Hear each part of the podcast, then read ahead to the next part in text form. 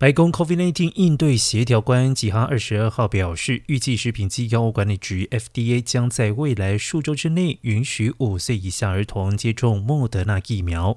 莫德纳目前已经完成紧急使用授权申请程序，FDA 专家正在仔细审阅资料，预计未来数周内将会做出结论。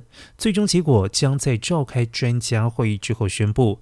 另外，吉哈还指出，预计未来数天之内，美国。将出现更多猴痘病例。不过，因为美国有疗法以及疫苗可用，因此有能力应对这种病毒。猴痘原先是集中流行于非洲部分地区，如今在欧洲以及北美洲陆续出现了病例。